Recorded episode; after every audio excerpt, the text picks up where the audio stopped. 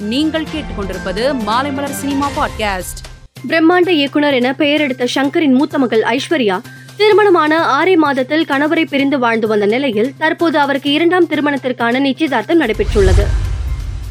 நடிகர் சிவகார்த்திகேயன் தன்னுடைய முப்பத்தி ஒன்பதாவது பிறந்த நாளை நேற்று எஸ்கே இருபத்தி மூன்று படக்குழுவினருடன் பிரம்மாண்டமாக கேக் வெட்டி பிரியாணி விருந்தோடு கொண்டாடியுள்ளார். இந்த புகைப்படங்கள் தற்போது சமூக வலைதளத்தில் வைரலாகியுள்ளது.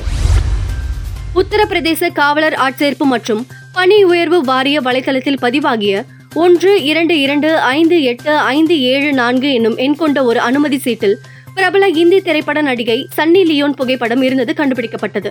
இதை கண்ட தேர்வு அதிகாரிகள் அதிர்ச்சி அடைந்தனர் விஸ்டாராவிற்கு சொந்தமான விமானம் ஒன்று பயணிகளுடன் மும்பையிலிருந்து ஐதராபாத்தை நோக்கி சென்று கொண்டிருந்தது.